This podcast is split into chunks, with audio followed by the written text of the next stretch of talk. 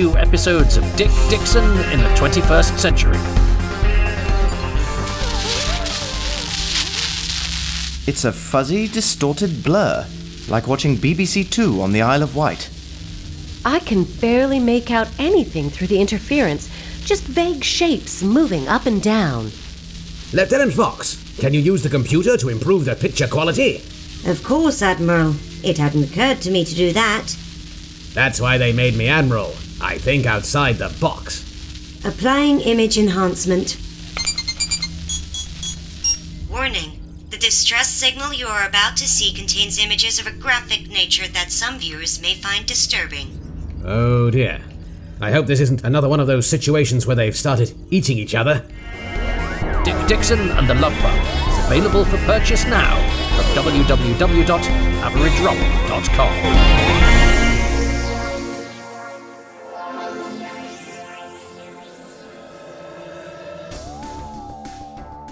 Welcome to Happy Times and Places, in which I, Toby Hadoke, have to try to guess my special guests' favourite things about the Doctor Who story that they have chosen.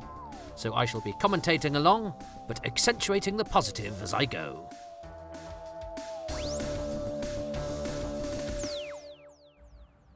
Hello Toby, and anyone who's watching or listening to this.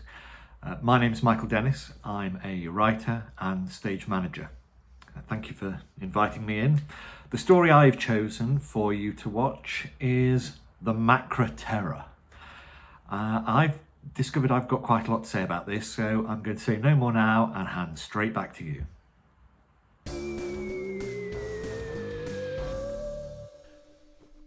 Well, hello. Uh, thanks to Michael, a nobly concise uh, intro there. I'm excited to hear what he has to say about The Macra Terror. Michael is one of those friends uh, from Whodom who uh, I, I've never actually met. Um, he's, in fact, he's he's met my other half, who doesn't know anything about Doctor Who. I mean, I, she, she's probably never even heard of The Macra Terror, uh, but she does know Michael. They've worked together before I even existed uh, in, in her life. Uh, when he stage managed the show, she was in. So it's a small old world. But Michael has helped me out with a couple of uh, contacts before in the past, and we've we've exchanged messages and stuff, and uh, he's uh, been very encouraging in these podcasts. So thanks, Michael. It's really appreciated, because it can be a lonely old business. Well, you know, you fling it out there and you just don't know.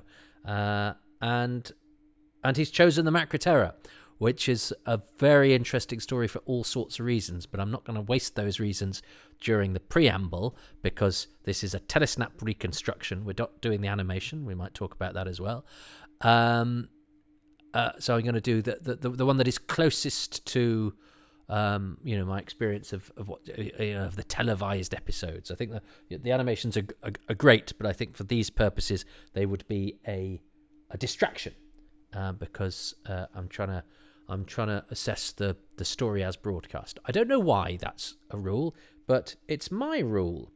Uh, so I'm going to go to, is it episode selection? Uh, I'm on the uh, I'm on the fancy new Blu-ray, which uh, which I'm on somewhere. I think. Oh yeah, I'm on the commentary. No, so that's the uh, this this might be the longest. But this introduction is going to be longer than Michael's, because uh, I've got to actually f- find. So do they count as a special feature then? Their special feature? The uh, I've definitely got the right disc, because I, I checked earlier.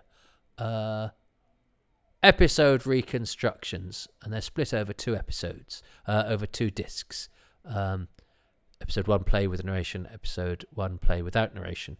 Now, why didn't they put four episodes on one disc with narration and four episodes on one disc without narration? Oh, I suppose because it's probably just a different layer of sound, isn't it? There'll be a reason. Um, although actually I can see there, there's a space uh, at either side of the dash between episode one, episode two, and then the play with, play without, except on episode one, where there's no space after the dash, uh, which would have played, oh, which is the sort of thing you, you know, I'm, I know I make mistakes like that on things all the time, and you only notice when you've actually finally put it to print, you go, oh no, it's not symmetrical, it's not right. Uh, you, your brain may not be banjaxed by that, but mine is.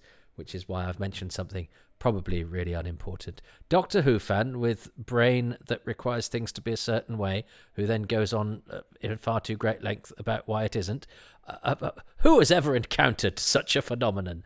Right, so I'm going to play without narration, I think, for the pure, as close to the broadcast episode as possible, experience of episode one of The Macra Terror. And I am going to go in three, two, one. So, is that, I mean, that's an extraordinary thing in and of itself that uh, we have, you know, the, the people who make these discs. So, well, there's some people who, who like the reconstructions to have uh, narration and, and some who don't. So let's let's cater for both. And there are some who like covers which fit with the design that we used to do and some don't. So let's do reversible sleeves. We are hugely indulged, but I think it's because they know we would set fire to buildings. Um But we are hugely indulged. We don't know how lucky you are. Now, here's one of the first really interesting things about the Macra Terror is that this this series of telesnaps with the, the, the titles on. Um, oh, and that's the first use of the, the, the Doctor Who title sequence with the Doctor's face as well. But we'll talk about that. Um, will we? Maybe. But these these close-ups of Terence Lodgers, Medoc's eyes, they're an addition um, by uh, the director, John Davis. Uh, they weren't in the script. Um, uh, and there's all sorts of bits and bobs like that. The scripts that we have, and I haven't looked at them especially for this, but I uh, I have looked at them at, at various points, and I prepared for the for the the, the D V D, and uh, I also um, have talked to Johnny Morris about uh, various little anomalies that crop up that we simply don't have a definitive answer to because the scripts have got crossings out and. Uh, uh, Uh, and, and they're not scripts that necessarily reflect what we can hear in the soundtrack. So there's a certain bit of jigsaw making with Macra Terror, and I love that. That's I love the fact that... I hate the fact the episodes are missing, but I love the fact that if they are, there are things that we need to ponder and guess and think about. And in fact, uh, uh, uh, uh, one... A uh, head scratcher was solved relatively recently, and I will uh, I will get to that when we get to episode four. Um, but my first introduction to the Macra Terror was in uh, the Radio Times tenth anniversary, twentieth, tenth, twentieth anniversary special, and there's a, that brilliant picture of Graham Lehman as the controller, although it's a picture that lies, and we'll get to that as well, um, uh, with the crab, uh, Claw, coming to pull him off. Um, quiet at the back, but you know, coming to grab it, and it's a brilliant shot. It's a great published shot. Looks like the shot of a nineteen fifties, you know, horror movie that that would have, you know, that just seemed, you know, so much bigger and bolder than anything that you you saw on telly. I know they all look a bit sort of hokey now, but to, to, as a kid looking at that, going, Doctor Who used to do that sort of thing. People being, uh, oh, that's clever in the reconstruction. They're using um, they're using the footage of uh, Krelper and and. Uh, the gunrunner in uh, Chaos of Androzani ch- chasing after Medoc, because it's a similar, the location is is similar, it's the El Quarry, uh, and just stuck the heads of the Macra Terror guards on. That's very clever, because, you know, although we like to think the telesnaps give us an idea of the episode, uh, uh, how many thousands of frames are in an episode, and we've got, like, what is it, forty-eight per one? So, um, you know, there's a lot of, there's a, there's a, there's a, there's a lot of f- filling out that has to be done, so well done. Uh, there's me not talking about the episode, talking about the reconstruction. I'll try not to do that. Um, but that's but this is another area where there's lots of, you know, we've just got lots of sound, uh, and uh, you know we, we we have to guess what went on. So should any of these episodes turn up? Oh, and there were rumours. I remember talking to a couple of guys at a Doctor Who convention who said, "Oh yeah, the Macra Terror exists. So and so seen it." Uh, And they were talking with such authority that, you know, I just believed them. I believed for ages that the Macra Terror existed. Well, and they said, yeah, and apparently, you know, and because, of course, it, you have to be cool. And they didn't go, and it's the best thing ever. They went, yeah, and, you know, you can see the wheels of the car underneath the, the Macra in some scenes. And, and, and you know, you know, it's because the thing was the Macra is the same size as a as a car. And so I think they conflated that with it was actually moved around on a car. And I mean, if it was in a studio, it really wouldn't have been so long. So, so you know, they were in, in one way sort of betraying a lack of knowledge, but on but but using it to sort of be be boastful, using the few little scant fragments of information that we had about what the Macra Terror actually was to sell a pup to to this uh, this this this lad standing next to them in an autograph queue. Um, But that's that's part of it, you know. Even I was talking about the Omni rumor with somebody last night. That's the stuff that, that feeds us in. Well, I've heard this, you know, and oh, have you heard that? And and then you go, oh, but irrespective of whether it's true or not, what episodes? I did this on a Twitter thing. Like, what episodes would you like to come back? Um, and I, I I think I would like an episode of. Uh, I'd what I love. Oh, I'd love it. I'd love them all. But I'd like to see the Macra Terror. I like that the the the the sort of. I like the stuff that's outside the colony and all the sort of the the the sort of fallen down buildings and and you forget that the sort of location on this because it's it's it's a slight it's a slight shock, I think, to have all this. The enforced jollity of the the holiday camp. That wasn't the story I expected when I saw the. The you know the, the the shot of the controller and the claw in that twentieth anniversary special, and it said underneath, humans were the prey in the chilling the Macra Terror. I haven't seen that for ages, but I know that's what it says. Uh, and um, my copy of that is well worn and bust. And in fact, I had two, and I cut one up to decorate a, a file, and then I got given a, a pristine uh, copy, and then in a move, somebody that wasn't me. Didn't handle it particularly nicely, so it's it's it's still in pretty good condition, but it's it's knackered the spine again a bit. The spines of that twentieth anniversary special are not the most robust, and I'm I'm yeah I'm a bit sore about that. But anyway, that, uh, that's a lengthy introduction to say my yeah. So I was expecting this dark story of sort of marauding crabs. So then when. Now, how did I first encounter it? The Target book, I know, was quite late. I remember being quite disappointed by the Target book. I think partially because it got a not very good review in Doctor Who magazine, which which coloured me to it. Um, but it was also one of the first I got the cassette, you know, bootleg soundtrack for. And it was actually one of the ones of better quality because a lot of them were like you were you were submerged in bubbling treacle uh, um, uh, with with a sock over your head.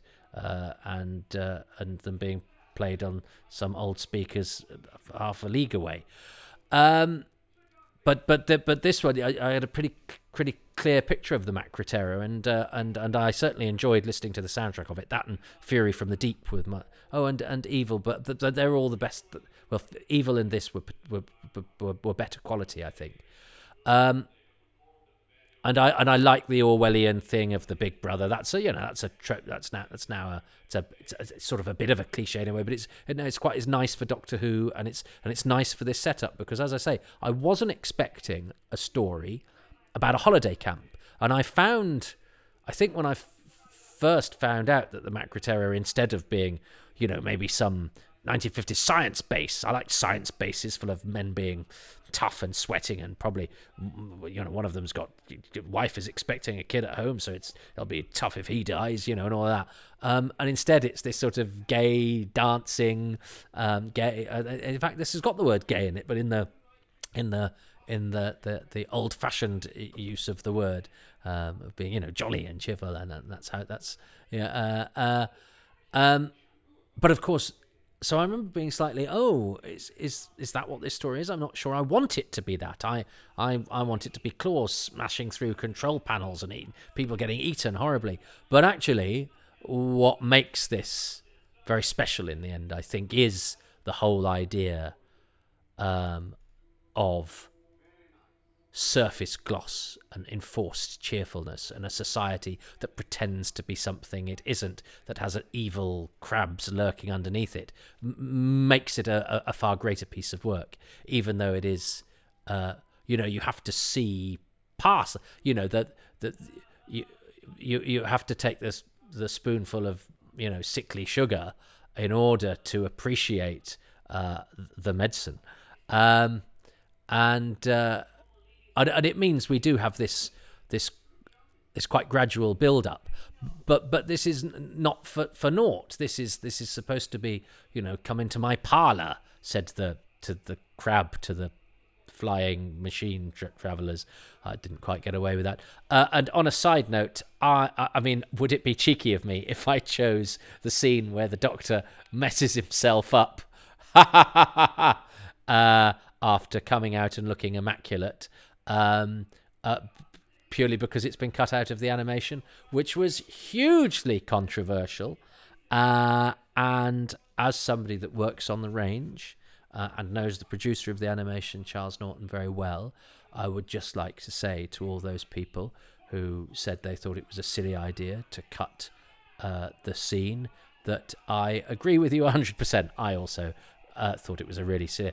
You know, you know your audience. Your audience are purists and like things to be the full story, uh, and I don't, and I love Charles, and he's a brilliant producer, and he's an intelligent man, and he did a great documentary on Power of the Daleks, and he works really, really hard, and he works above and beyond the call of duty, and these are passion projects that wouldn't have been made without him really pushing stuff through.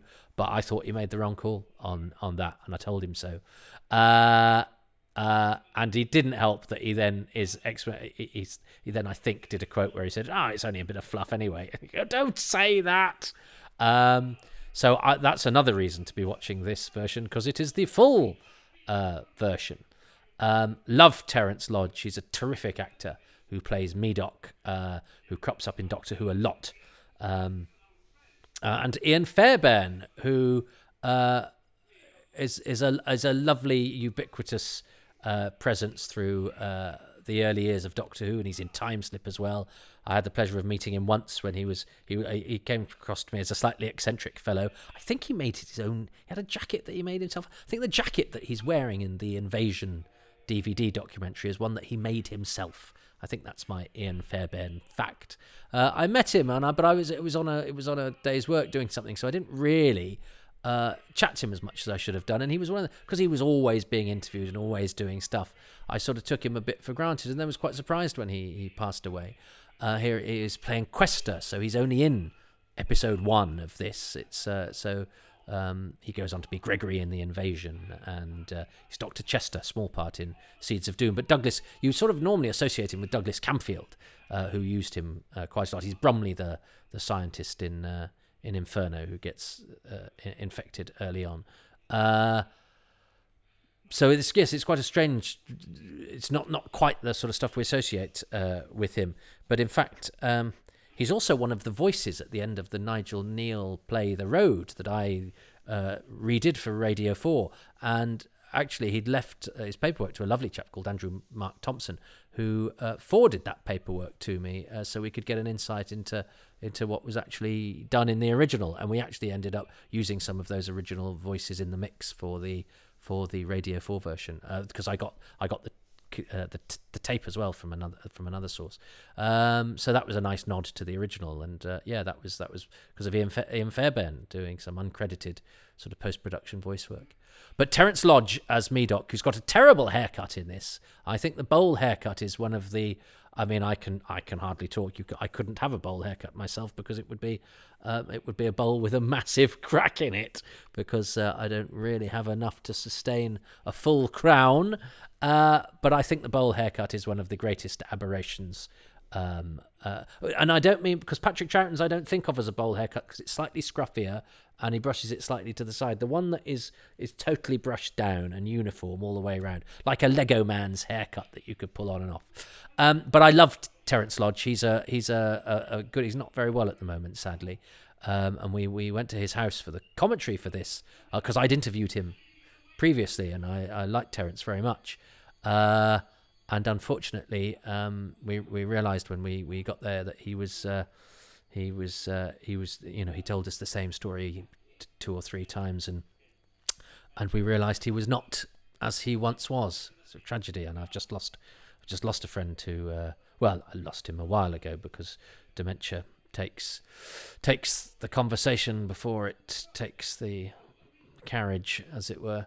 Um, so yeah, so I met uh, yeah. Anyway, so I met met Terence two or th- two or three times, because we met up again when he uh, reunited with Andrew Staines, who's also in Planet of the Spiders with him. Because Terence Lodge is in this, he's in Planet of the Spiders, he's in Carnival of Monsters as Aurum, uh, uh, uh, and and he's a and he's a and he he's sort of all of his characters are a bit sort of fussy and beleaguered in to different ex- extents and and to different dramatic purposes.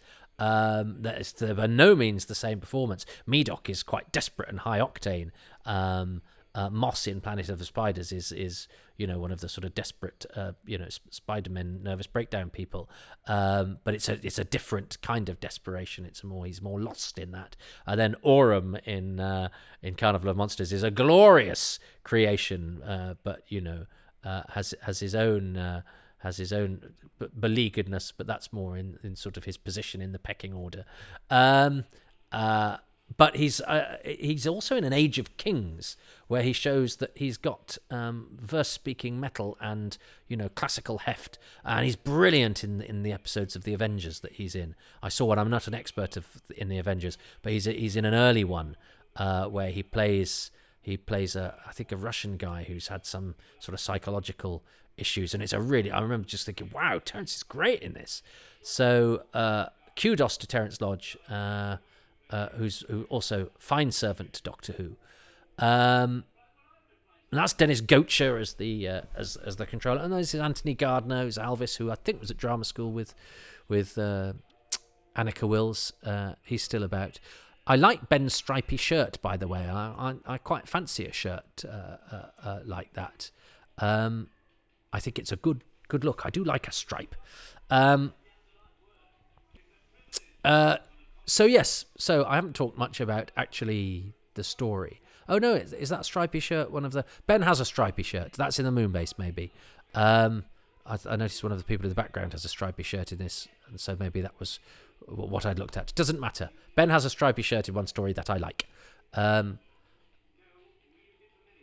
um but, but... But this this whole thing about work, make you know work, which I, I sort of believe in. I believe you know society only functions if we all sort of try and chip in and do our bit, uh, uh, even you, you know at, at, at any level and in, in, in any texture. It's not all about uh, labour. You know, I think everybody should be in a road gang, but uh, but it's all about you know contributing to life and to society that, that, that gives us the life and the society that is as you know, comparatively, lest we forget, more comfortable than anybody at any time. And if we're, you know, if you're listening to me in the U K or the U S or whatever, m- more comfortable than most people in the entire world. Um, uh, but, but this, you know, this looks at the dark side of that. So this, this, this sort of what is the work that they're doing? They're just happily going, yeah, yeah, you know, we're contributing. Yeah, you're, you're poison. pumping poisonous gas that feeds evil crab beasts, um, and I and I like it's it's and, and there's a definitely an Orwellian uh, nineteen eighty-four thing going on. And uh, although I'm not a conspiracy theorist, I, I do like anything that wrestles with those ideas of going, well, you know, what what is our civilization, and when we and, and when we and when we talk about um, the things that we take for granted, about saying, well, we you know we should be happy uh, and we and we should labour and all of those sorts of things. You go, yeah, well, let's just just turn turn those, let's just turn the the, con- the darkness down on those just a little little bit, and we'll uh, uh, uh, uh, uh, uh, and see what we actually mean by some of the things that we take for granted. And I think Ian Stuart Black's script is it works really well on that. It's, a, it's you know it's a genuine sort of metaphor. And I love the way that the Doctor is in this. I love the way he treats Medoc, uh, who, you know, rightly doesn't trust him and just believe him. And he wins Medoc's trust by by talking to him and by acknowledging that, uh, you know, this gu- the guy that's talking about the dark underbelly is probably the guy that's correct. But that's another thing as well, isn't it, is that they all go, oh no, he's mad and he needs treatment and he needs correction, because that's how we deal with dissidents. And that's often how people, you know, people who are foresighted have been dealt with as as people who don't fit in and as people who rock the boat. And of course the Doctor, you know, my idea of the Doctor is very much that. That's why I love him, I think, is that is that or her, let's take that for granted, them. Um, but uh, I've I've got forty-seven years of calling the Doctor him, so you know I'm afraid I'm afraid you're gonna you might have to get used to it uh, and waste your energy being furious about something else. Graham Armitage, by the way, as Barney, was a a, a, a, a very um, busy character actor, um, uh, who was in all sorts of things and had decent film roles and everything, but just must have been free this week because Barney is only in episode one. So that's a bit of upcasting from director John Davis, who, as I say, um, has filled this with all sorts of moments that we can't quite imagine what they might have been. Uh, you know, he's he's gone beyond what was in the script. And it's it's actually very interesting that the script has transformed quite a lot, and yet occasionally they still say, uh, they refer to the Macra as insects or whatever, because cause they weren't supposed to be crabs. They were supposed to be, it was at one point I think called Doctor Who and the Spidermen, wasn't it? So they hadn't quite decided what the Macra were going to be. And then when they finally did decide on that, nobody was quite on top of the script enough to go, should we should we not change that for crab people? But I, I actually like that, because it means that they don't necessarily know that, that, that because the Macra are a lurking presence off screen. You know, yeah, we see them and we see the claw, but they, they don't. So I actually quite like that enigmatic thing. And there's so much attention to detail elsewhere that I, I, I, I, I you know, I, I'm going to say it's not it's not carelessness. It's a deliberate sort of, well, let's let's keep this, you know, slightly nebulous. Um, can you be slightly nebulous? I'm sure you can. Um, uh, and I love these sounds of Dudley Simpson in the night. Those, whatever those funny howls are, it's never quite, it's never quite suggested what told what those are. Is that the Macra noises? And if it is, they're great because they don't that they sound because they sound like they sort of could be, but they don't. They're not quite what I would have imagined. So lovely noises there. There, I'm assuming that's actually that's Brian Hodgson's done those. I, I love uh, Dudley Simpson's music. Um, The, the, the sort of organy stuff. Um, there's something really haunting about that. But it's also got that sort of slightly arch, futuristic-y thing going on. He's, he's clearly having fun going, oh, yeah, we've got these new noises to suggest the future. But there's a there's a tradition of, you know, proper ancient organ music also being, you know, scary and hallowed. And uh, so it's a nice it's a nice synthesis of, of uh, you know, um, past resonance and future uh future possibilities. Nights are always nice in Doctor Who, night filming. Um, and I like the dynamic between between Medoc and the Doctor. The Doctor is brilliant in this. He, you know, he comes in and he shakes it up. Uh, and he's very anarchistic. And that, that, you know, that's part of what that scene where he gets a makeover and looks all smart and goes, oh, I don't want that, and gets shaken up. And he and he and he does chip in all these little sarky comments about Um, you know, the perfection of the society and and uh, uh, and, and the men, you know, and and, and, and you know, uh, he he under you know he undermines it uh, at every turn, like a sort of shabby anarchist, and you can see why they see him as a threat, um, and that's what that's why he works. You know, that's why he's not just this impish schoolboy pixie. He's a you know he's actually quite a quite a. Uh, subservient, you know, force. He's uh, uh, who's just spotted a crab in the outside in the night sky. I, I love to see that cliffhanger and see what that was like. Um, th- there's so much of this story that you can only imagine, and we haven't even mentioned. The credits have just come up. Uh, Sandra Bryant as Cheeky, who does not come back in episode four, but was she even in episode one? That's something I will try and talk about in episode four, because there's a possibility. Um, uh, because, well, I'll introduce the thing first. Uh, yeah, the the the the, the whole uh, pr- the, the the whole beef with that is that the character of Cheeky is Sandra Bryant in episode one and uh, Carol Keys in episode four, um, uh, and Carol Keys is actually somebody else, but we'll talk about that later. Um, uh, so you know, it's one of those things of oh, the same character in one story being played by two different actresses. Um, and Sandra Bryant had a very decent part. She's in uh, in parts one and two of um, The War Machines, uh, playing um, uh, the the you know the lady who owns the Inferno nightclub, um, and uh, it's you know it's a good it's a good part. So, uh, but apparently, uh, you know she got another job and asked to be released uh, from this.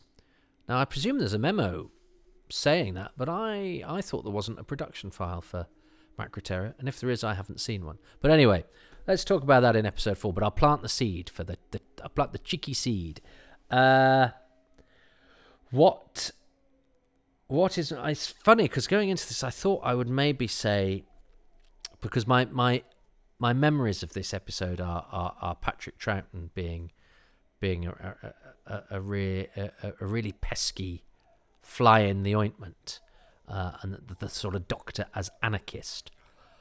But actually, I think what I'm drawn to for episode one, that's what certainly got me talking the most, really, apart from actors' biographies, uh, is I think the thing that put me off it after I'd built up my expectations of what the story should be is is the happy and cheerful, the surface, the the veneer, uh, but it's a it's a psychedelic veneer, it's a kaleidoscopic veneer. Um, And that, oh, listen to those sounds. I think they're beautiful. And and the fact that it's juxtaposed with these sounds and the darkness outside and the, the underbelly of crabs. Uh, uh, yeah, that was the sixties. Uh, everyone was beautiful and looked nice, but underneath it all, they'd all got crabs. um, uh, but I, I'm I'm really drawn to that idea of of the writer using metaphor. Uh, to to not only create this world that has that dramatic, you know, pull between, um, you know, the the the the, the delightful, cheerful surface and, and the mystery underneath. That's great. That's a great pull for a script. You know, what what is it that's underneath this? But it but it also it also speaks to us. So I'm going to say that I'm going to say the the, the the the juxtaposition, the choice, you know, the the contrast between. Um, The, the surface jollity of the holiday camp and what and what lies beneath, which, you know, is is is something you could apply to many many areas in our life and our society. Oh, that's quite highfalutin. It's better than choosing a door. Um, but also, I'll do an honourable mention for, for the shake-up scene, just to annoy Charles, who I who I'm very very fond of, and as I say, I do think he's an excellent producer, and without whom we wouldn't have had many of the wonderful things that we've got. Um, what is Michael going to choose for part one of The Macra Terror? Here we go. My favourite thing about episode one has to be the refreshing department scene. It's a lovely set piece in which all the regulars are clearly delineated. Chelsea girl Polly getting a spiffy new do, Jack Tar Ben stripped to the waist, under ultraviolet, dreaming of the med, Highlander Jamie, to whom nothing is more terrifyingly alien than willingly handing yourself over to be emasculated by pretty lasses who might make you look like them. And, best of all, the Doctor and the rough and tumble machine. A, I simply love the fact that there is something called the rough and tumble machine. That alone would justify its place here. But B, this is the best in a series of running jokes about the new Doctor's clothes. In The Highlanders, after shedding one of his numerous disguises, the Doctor finds his own clothes round the back of an inn on a rubbish tip. In The Underwater Menace, the Doctor and Ben need to evade a guard. "We'll walk past him," says the Doctor. "In those trousers," exclaims Ben. And here in The Colony, Barney, dear old Barney, when enumerating all the benefits of the refreshing department, delivers his verdict as a throwaway statement of fact. "You, of course, would like your clothes cleaned." It's a genuinely funny line, delivered perfectly by Graham Armitage. Dear old Graham Armitage.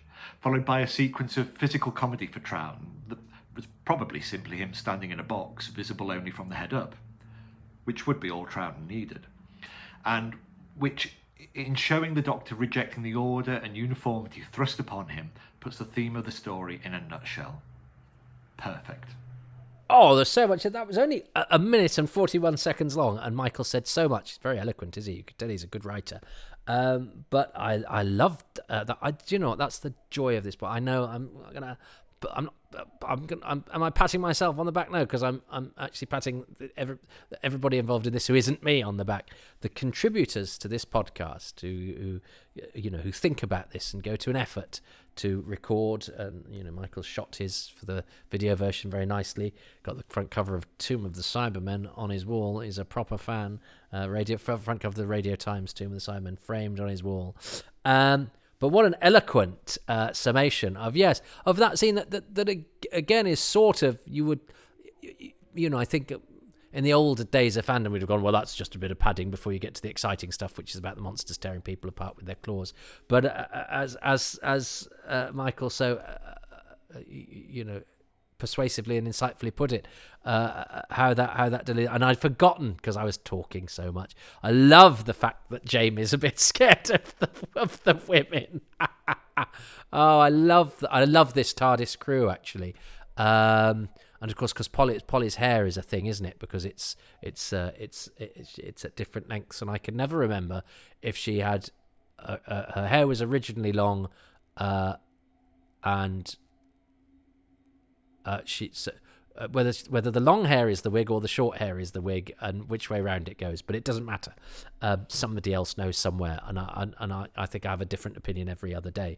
Um, uh, but it's one of those th- things, um, and um, and I do love the picture, the telesnap of Ben with his. Uh, I've had ultraviolet treatment for my psoriasis, so I'm well versed in having uh, those funny little goggles on uh, and being stripped down. Nothing changes in that, God, forty years.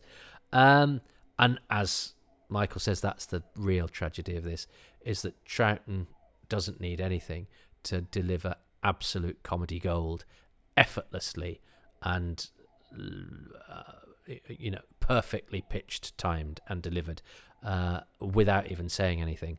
Uh, that was one of his great and many gifts, and we can't see that. So, you know, we we are doing a lot of guesswork, not only about the, the facts, but about the tiny little moments of magic that, you know, we'll never be able to create because only, you know, only people like Patrick, only actual people in the flesh doing it, only, you know, moments where different creative forces combine in, in, in a moment of alchemy in a silly, ancient, creaky children's show made in black and white. But it, there will be stuff in that episode, if it exists anywhere, or there will have been when it did exist in physical form once, some moment of brilliant that, that would have made us skip with joy or grin like loons, or oh, that's fun, or just go, oh, I'm interested, you know, or just tiny little split seconds lost to the ether. Uh, but still, somebody as eloquent and smart as uh, Michael can sum that up, and also choose the rough and tumble machine scene, which I nearly chose to be pesky, to be the second Doctor, to be anarchistic, to slightly, uh, you know, uh, uh, knock one of my employers, one of my superiors, uh, and to slightly speak out of turn about uh, a friend of mine, actually, uh, by going, well, actually, I think that was a bit wrong, which you wouldn't expect me to do, because uh, uh, am I supposed to toe the party line? No, I haven't signed anything that said I have to say uh, I agree with every artistic decision. Uh, I can understand why it was made, but I would prefer it if it hadn't been. Um, uh, But I didn't choose that. I didn't choose to uh, be the second Doctor. I chose to ch- do something else, um, uh, which shows that we we we still need the Doctor to come in and do the sort of thing that he does.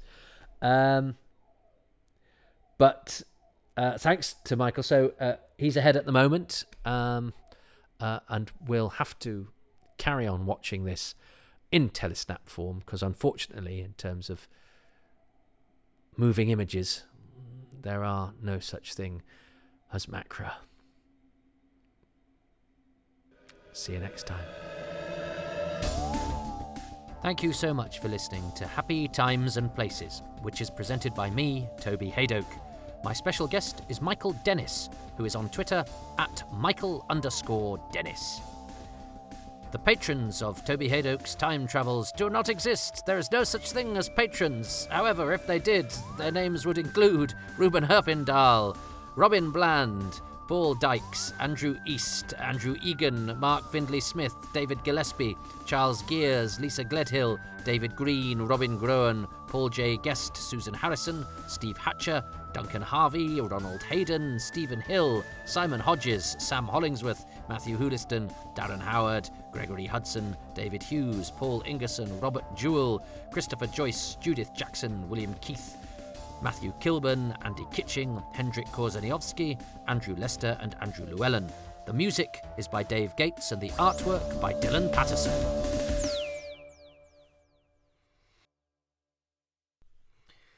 You too could be added to that list of names. It's one of the perks of being a patron at patreon.com forward slash Toby Hadoke. Tiers start from as little as three pounds a month.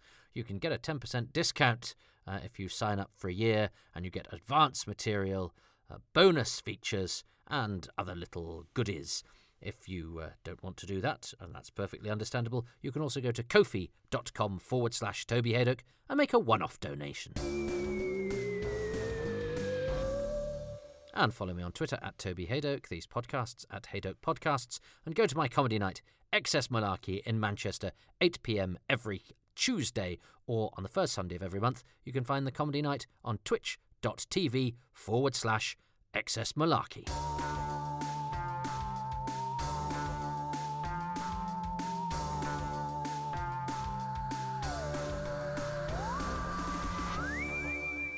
It's interesting, I put those little stings close together on my uh, audio assembly, so I had to speak to fit in between the gaps, and I think I was much more concise. Maybe that's what I need, musical stings placed along my conversation so that I know when to wind up and then I don't go off on tangents, which I can do now because it's the after credits bit that an increasing number of people are listening to. It's almost like only the special people will not listen to the after credits. No, there's only about four of you. But anyway, it's this. Let's see. Uh, put you. Uh, I'd get a charity box and see how many times I do the "there are no such thing as Macra" joke slash reference during the course of the next four episodes. We'll make hundreds for charity.